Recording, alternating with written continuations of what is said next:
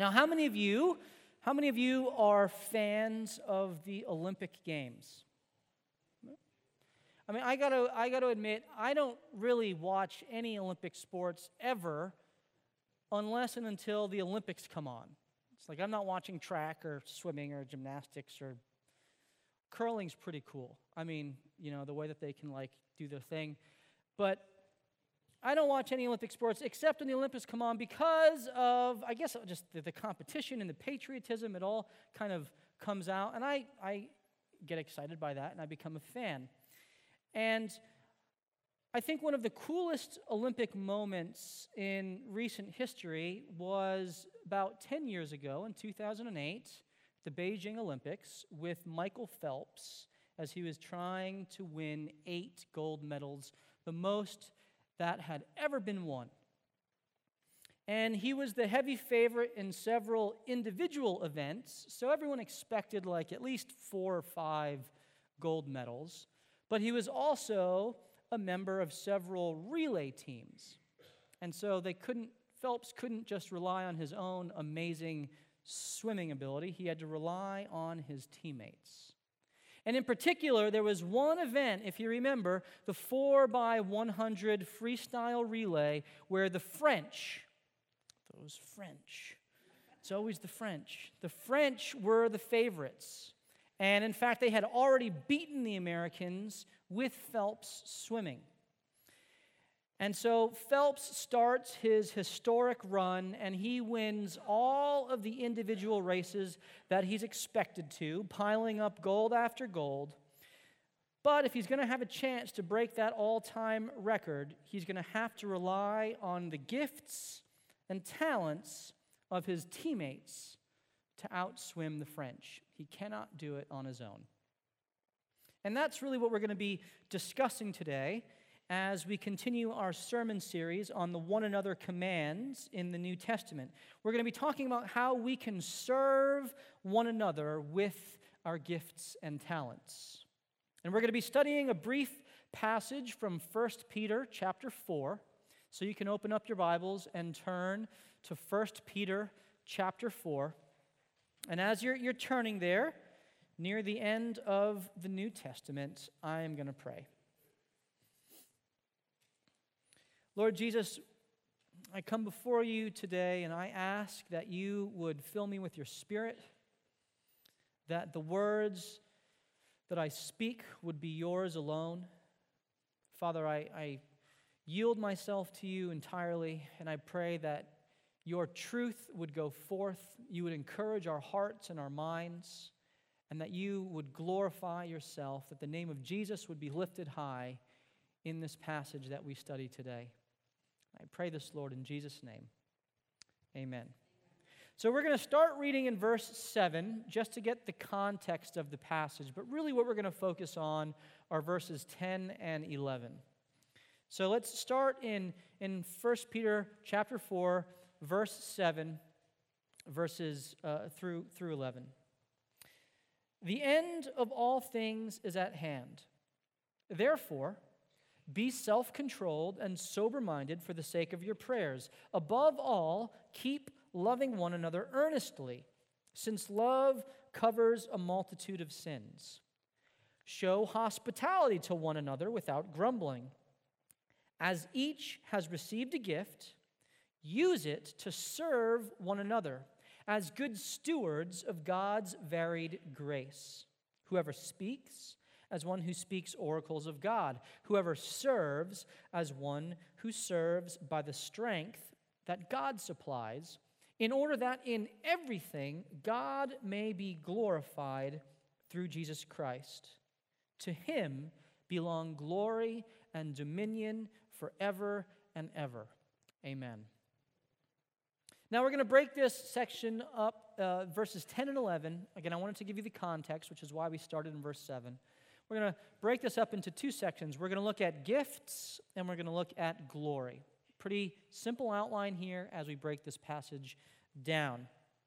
And we read this entire section because I want us to see that Peter, who is, is writing this letter to prepare the church to face suffering. If you were here last week, Pastor Tim taught out of this same letter, and he, he taught us how this letter was really written to prepare the church to face suffering together. And in this particular section, it's encouraging the church to be mindful of Jesus' return. And because Jesus is going to be returning soon, it says here at the beginning, right? The end of all things is at hand. He's, he's taking our eyes and putting them on Jesus and his return. He's saying, okay, because he's coming back, guys, we need to focus on the most important stuff. And then what does he say? He says, number one, love one another. That's where we started this entire series, right? We talked about the command that Jesus gave in John 13 that we love one another. And he says, be hospitable to each other.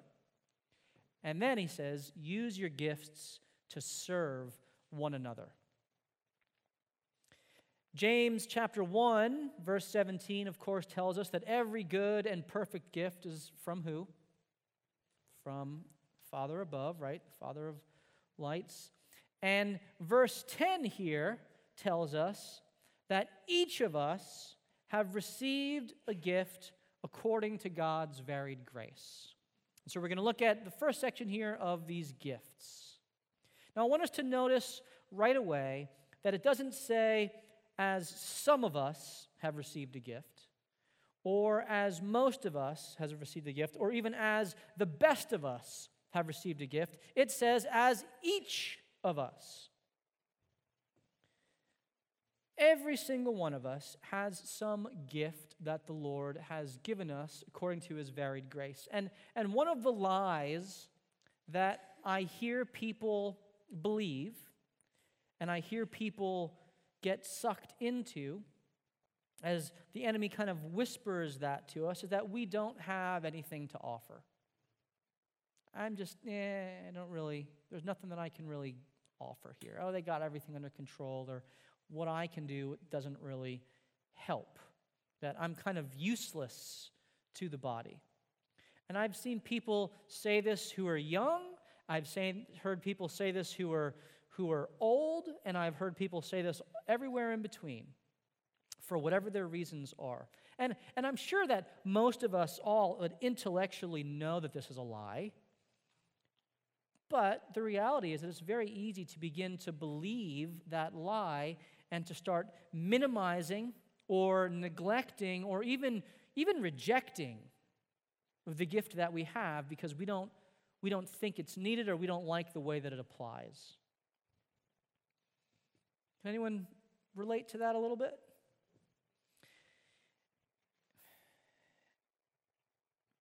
Peter is writing this to remind us that we cannot fall for that lie. It is a lie from the enemy, and we need to stand firm in the truth of the good gifts that our God has given us. Each one of us has something that is critically important for the health of the body that we have been given according to the varied grace of God. That's what the text said, his varied grace. In the Greek, if I had a PowerPoint, I would have put it up there for you. But in the Greek, and I probably would have had a picture of like, like lots of different colors. So I want you to imagine a picture. How many of you have done like a like one of those like 5K color runs, you know, where you just get like slammed by all of the all of the, the dyes. That's what I want you to picture in your mind. That is what varied means in the Greek. It means many colored or, or multifaceted. Romans 12, 3 tells us that God has given every single one of us a specific measure of grace. And verse 10 here tells us that God's grace is varied and many colored. Contextually, we can say that the gracious gift that God gives us, they, that they have a brilliant spectrum of different uses and applications, and each gift package is unique from anyone else's. And that's a beautiful thing, that's a good thing. I mean, when you think of a rainbow, how many of you can name all the colors of the rainbow? If you're like me, you immediately think of kindergarten and Roy G. Biv. All right? How many of you got Roy G. Biv going on right now? Right? Red, orange, yellow, green, blue, indigo, violet. Yay, Roy G. Biv. All right? Well, the reality is that if you actually look at the spectrum of colors, you have the, the key colors, but in between, there is an infinite mix of all of those different colors as they blend and swirl in and amongst themselves. And, and there's little shades of different aspects in, in different parts of the rainbow. And so you got a little bit of red, maybe mixed with a little bit of this, this, this green or this yellow or this blue, and it's, it's, it's all a vibrant, multicolored, multifaceted spectrum, and each sliver of it is very, very unique. And it all comes from our God. 1 Corinthians 12 says, To each is given the manifestation of the Spirit for the common good. All these are empowered by one and the same Spirit who apportions to each one individually as he wills. Now, just, just like we can't fall for the lie that we don't have a gift to offer, neither can we fall for the lie that the gift that we've been given isn't important, because that's the other angle that the enemy will take. He'll tell you that, ah, you don't have anything to offer, or he'll say, ah, you know what? What you have to offer really isn't that big of a deal. Not that important. And Scripture makes abundantly clear that every single gift is critical for the proper working of the church body. Because if someone isn't using their gift, then the whole body will suffer. Two weeks ago, not this past week, but the week before, uh, I got to go with my family on a little bit of a vacation. And we went down, we took you know, those real cheap Allegiant flights down to Florida. You know what I'm talking about? Like, yeah, nice. Don't break the bank on those guys. And we went down to Florida, and I'm not a big fan of the beach. But my wife and kids are, so I go to the beach. but one of the things that we got to do that I enjoyed was we got to go to this high ropes course where they had all kinds of zip lines and like obstacles like 40 feet up in the air and you kind of you, you got strapped into a harness and you had to, to go and, and clip in and you were climbing through all this stuff and it was really fun but before we got to do any of that they took us through this little crash course on what every little piece of equipment did and you had your little zip wheel that hooked onto the zip line, and you had your helmet and your gloves and your tether and all these things. And it all worked together to keep you safe. So I'm going through this course, and there they have the, the guides are on the ground. They're not up in the air with us. And as we're going through, they're building up the entire time. Hey guys, guess what? The big zip line's coming where you get to go over the alligator swamp and you can see the alligators right below you. And it's amazing. It's this incredible view. I'm like, all right, this is going to be kind of cool. I get to see like alligators and stuff and zip right on through, and it'll be great. Ah. So I'm the first one up, and I got to climb up this tower that's like 150 feet in the air. So you build up enough speed to like shoo, zip through. And it's this zip line is hundreds of feet long over this massive estuary swamp with all this different wildlife. So I get on the line, I hook my little zip wheel in, I'm all set and ready to go, and I take off. And the first 10 seconds of it are like amazing as I'm zipping through, like looking at everything. Oh, hey, there's an alligator, that's cool. Oh, there's a big bird, it's like flying up, and wow, that's. And then all of a sudden, as I'm going, I hear a pop and I feel a shudder. And my initial thought was, well, I'm going to go get eaten by alligators right now. As the whole line that I'm on, like, pops. And then I look up, and my zip wheel starts to smoke.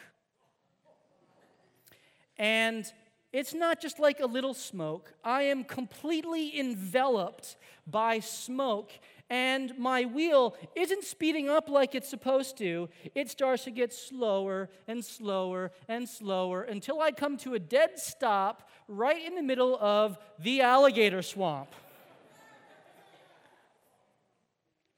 And I'm looking down, and there's like alligators looking up, thinking, oh, I got lunch right here. And so I'm hanging there in the middle of this zip line, wondering, what am I going to do? I'm not dead, that's a good thing. But I got at least a football field, at least 300 feet until I'm to the end of this line. And so I look out and I see the guy there, and he's like waving his arms at me. And I kind of see him, and he catches, we kind of lock eyes, and he's like, You've got to pull yourself in. And it was about at that point that I wished that I had died in the alligator swamp. um, and so I, uh, obviously standing here, I pulled myself the rest of the way, drenched with sweat because I am terribly out of shape. And my kids made fun of me the entire rest of the trip. But what happened? We got off, we checked out my equipment, and what happened? the little tiny little mechanism inside my zip wheel exploded. And you would think that it really wouldn't make that big of a difference. Oh, well, it made a big difference. That tiny little mechanism didn't do its part in the midst of all the other equipment that was operating. And what happened? It left me dangling above the alligators about to be eaten. And I had to pull myself, I had to struggle because of that little part not working properly. I think you see the application here, right? It's pretty obvious. There is no such thing as an insignificant gift. All of them are important and all are necessary for the healthy functioning of the body. Because the reality is that we're not out here avoiding alligators. We're out here being stalked by a prowling lion who is seeking someone to devour. And unless we have each other's backs, unless we are working together in, as one body, the enemy will seek to pick us off one by one as we are left hanging, struggling to make it through. Every spiritual gift is important. And you know, we often refer to these gifts as spiritual gifts, as I, as I just did here, because that's how they're translated in our English translations. But it's interesting to note that in the original text, the gifts are referred to as everything but spiritual gifts. The word spiritual is never even there. In Ephesians, they're referred to as simply gifts. In 1 Corinthians, they're referred to as service or workings or spiritual things. In Romans, they're called measures of faith. And most commonly, they're actually referred to as gracious gifts, not spiritual gifts.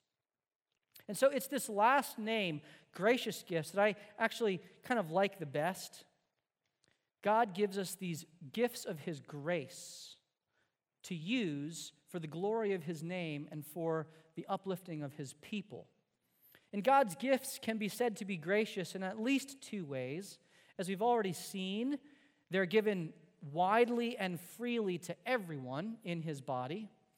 And number two, they're given without any merit whatsoever. We don't deserve it, we haven't earned them. They're just given to us according to God's grace. Now, you might be wondering at this point well, okay, what are these gracious gifts? Well, this sermon is not the place and time to get into all of the varied gifts that Scripture talks about, but the reality is that Scripture mentions several different gifts in both Romans 12 and 1 Corinthians 12.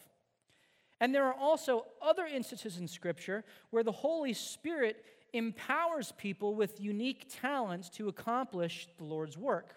For example, a unique gift of craftsmanship and know how was given to Bezalel and Aholiab to build the tabernacle and the Ark of the Covenant. You see this in, you see this in Exodus 31. So, the point here that I want us to understand is that none of the lists of gifts that you see in Scripture are exhaustive. There are lots of different gifts. Remember again, the varied grace of God, multifaceted, many colored. there is a beautiful spectrum of gifts that our God equips us with. So instead of going through the specific gifts, I just want to give you a definition of a gracious gift as it applies to the body of Christ. And again, if I had a PowerPoint, it would be up there. But I don't, so I'm going to repeat it three times so y'all get this, all right? So, God's gracious gifts, or his gracious gift, is a capacity and desire for some kingdom work, for some kingdom ministry that's given by God's grace for regular use to primarily benefit those in the church. Number one. I'm going to say it now my second time. A capacity and desire for some kingdom work given by God's grace for regular use to primarily benefit those in the church.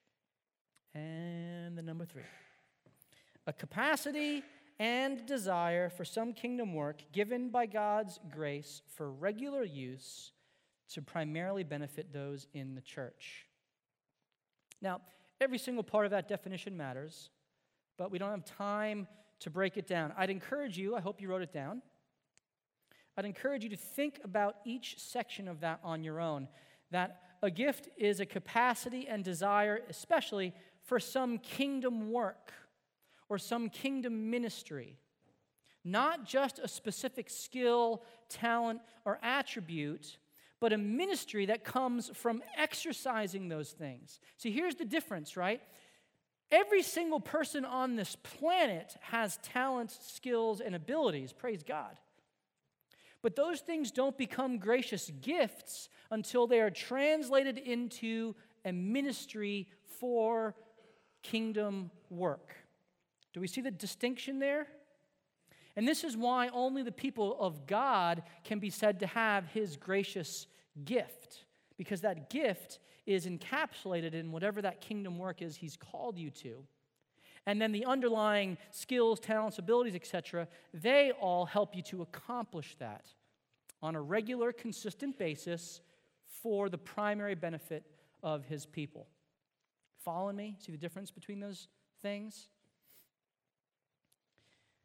Now, our passage here, 1 Peter 4 10 and 11, it gives us two general classes into which all gifts, all of these ministry callings, can be categorized. He gives, it gives us gifts of speaking and gifts of serving, two general buckets. Now, as we've said, there's a broad spectrum of gifts that, that fall into these two categories.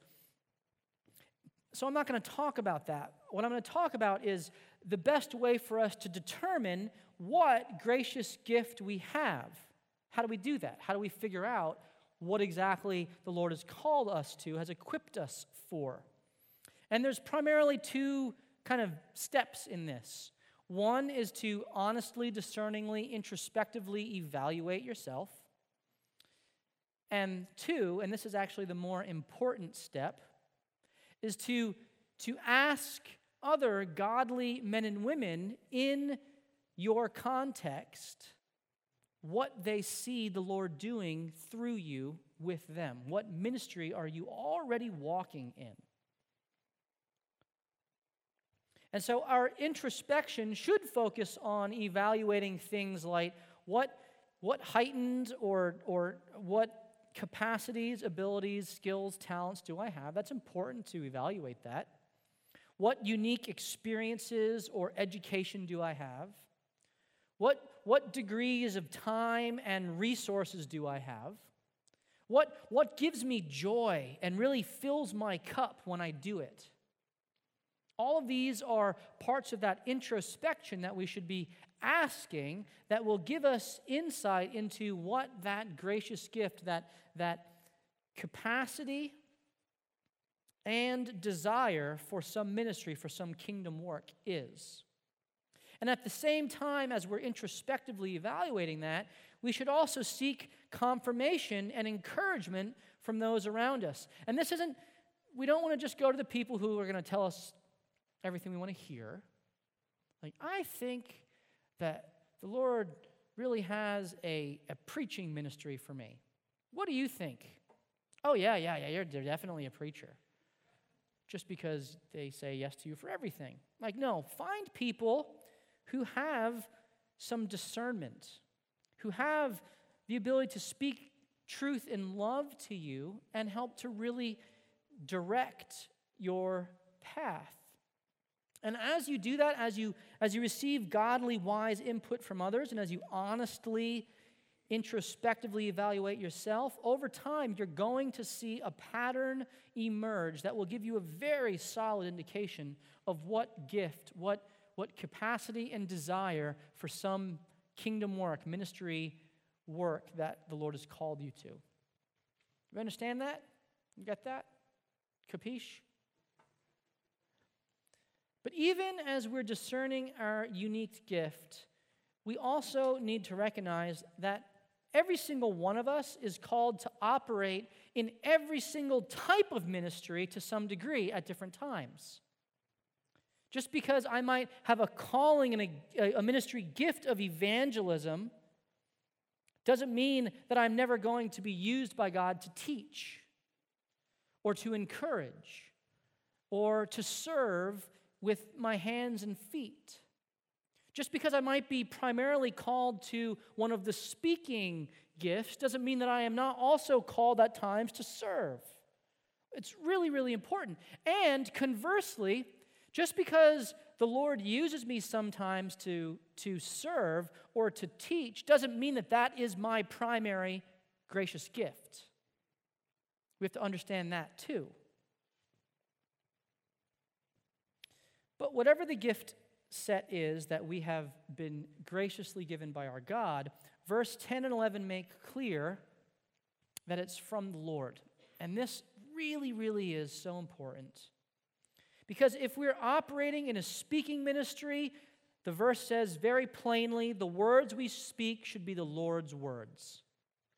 There is no power in our own words, none whatsoever.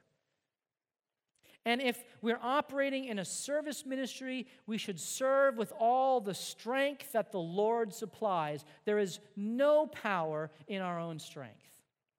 Both our words and our power will fail. But the words of our God and the power of our God, that will bring him glory and actually begin to do amazing kingdom work. So we need to operate in the strength and the words that the Lord supplies. And in verse 11, if I were you, I would circle the word supplies. It's got a really cool Greek meaning. Literally, it means to lead a chorus.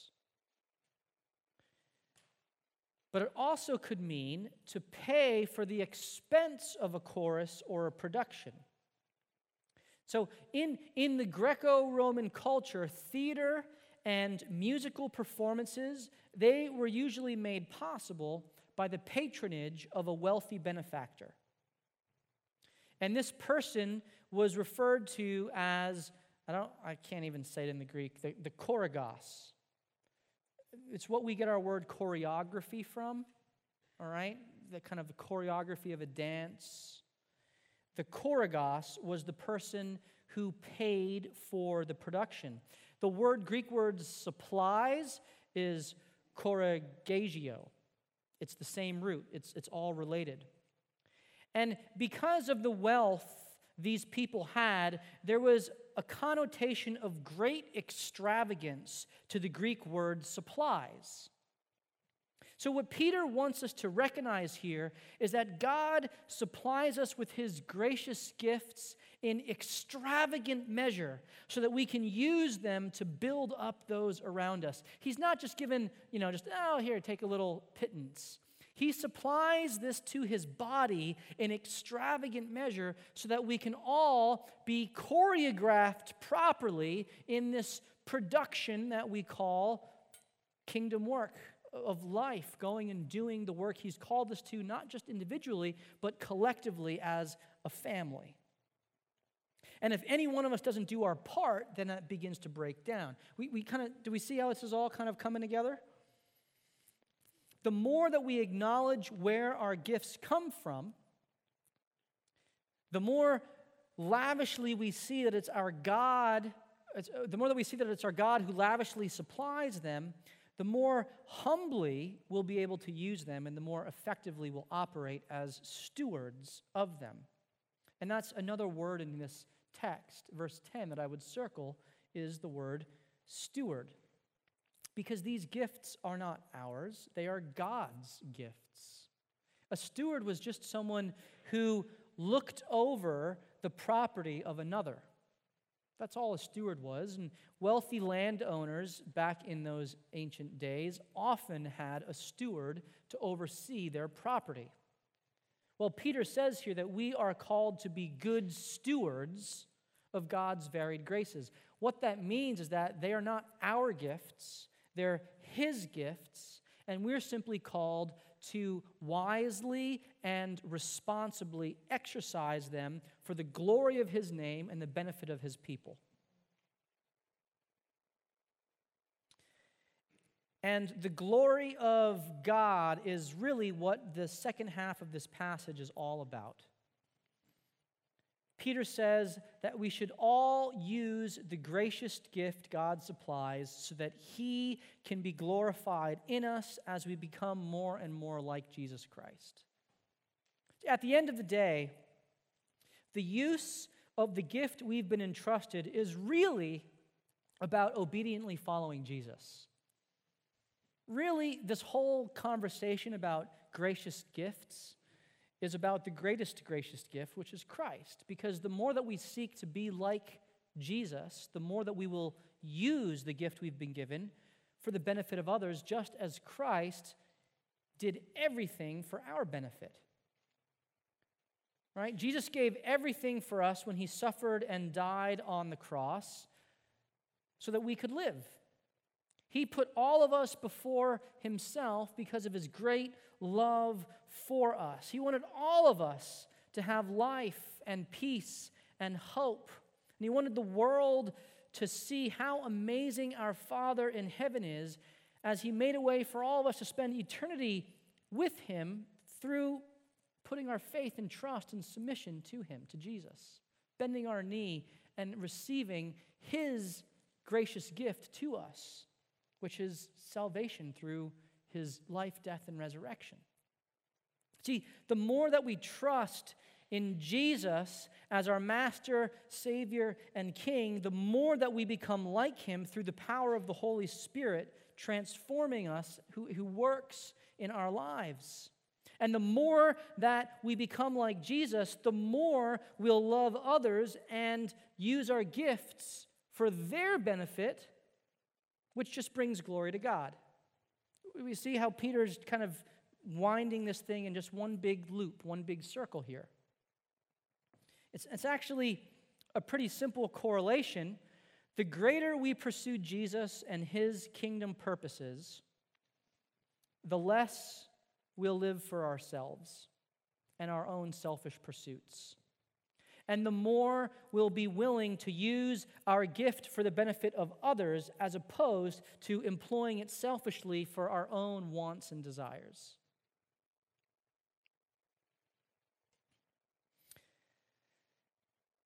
Either we're disciples becoming more like Christ and using our gifts for the benefit of the body and the glory of God, or we're just fooling ourselves. We're just religious consumers seeking only our own benefit and gain, not really caring about how we can build up the body around us. And that happens very easily. It's so subtle to just slide into that. Way too many of us can fall into this where we're, we're pursuing religious devotion because of what we want out of it, because of how it makes us feel, because of how I leave there. And that's not really discipleship of Jesus. That's really just religious consumerism. That is, that's meant to make me feel good. That's not what we're called to. And, and the reality is that every single one of us can fall into this, or, or certain areas of our lives can fall into this, where, where we're not actually pursuing Jesus for the sake of becoming more like Him, because we're filled with a thanksgiving and a, a devotion to Him, so that as we become more like Him, we can share the gift with others, as opposed to just keeping it for myself and what I get out of it. We see the difference between those two things? See, at the end of the day, the key to overcoming a selfish consumerist mentality is to learn to care about the glory of God. The more that we care about the glory of God, the less we will care about ourselves and our own desires and wants in this whole religious pursuit. 1 Corinthians 10:31, you all know it, says whether we eat or drink or whatever you do, what do we do? We do it all for the glory of God. God's glory, you might be wondering, it's just his, it's his weightiness, his, his value, his worth in our own eyes and the, in the eyes of those around us. And the more we seek to increase the value and weightiness of our God, the less we'll be able to keep that glory for ourselves as the Holy Spirit kills our pride and selfishness and teaches us to walk in humility and joyful obedience to our King, regardless of what we want. Because what we want will become what he wants for us. That's what the Holy Spirit does is he transforms us from the inside out. Praise God that that's so. Amen. And if we care about the glory of God, we can't help but care about his people. Because the more his people are operating in the power of the Spirit, with everyone doing their part, the more that God will be glorified.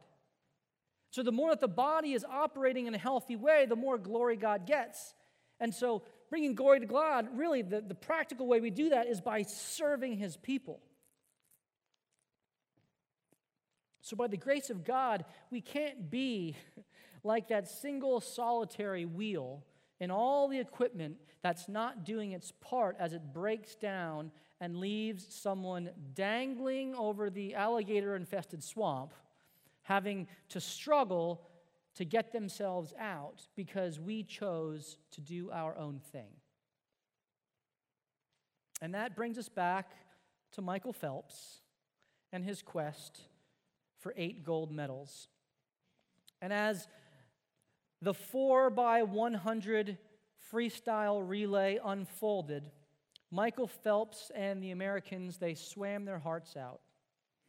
But even after the great Michael Phelps swam, the Americans found themselves behind the French going into the last leg of the race. And if you remember, the French had Alain Bernard, the world record holder and the best 100 meter freestyler in the entire world. And all the Americans had was a guy by the name of Jason Lezak, who had never won anything individually in his life. He was just a relay specialist. He just one little part in the team his entire life. Well, either I'm sure you remember it or you can guess how it all played out. Through some superhuman effort, Lezak was able to catch Bernard and outtouch him at the wall, and the Americans beat the French by milliseconds. It was an incredible finish. Phelps, of course, would go on to win all eight of his medals. But despite his individual greatness, the spotlight rested on the American swim team because of how they all pulled together to accomplish something that never could have been done by any of them individually. And this is exactly how we are all called to use our gracious gift to serve one another. By the grace of God, let's, let's identify the gift, the, the ministry calling, the kingdom work that He is giving us the desire and capacity to pursue. Let's be filled with thanksgiving and worship over our awesome and mighty God and what Jesus Christ has done for us. Be so filled with His, his awesome character and person that we can't help but want to do anything other than bring him glory. And as, as the Spirit of God kills our selfish consumerist hearts, by His grace, we can begin to prioritize our relationships with each other and use our gracious gift to serve the whole body so that we all can accomplish something together that none of us would be able to accomplish on our own. All to the glory of God. To Him alone belong glory and dominion forever and ever. Amen? Amen. Let's pray.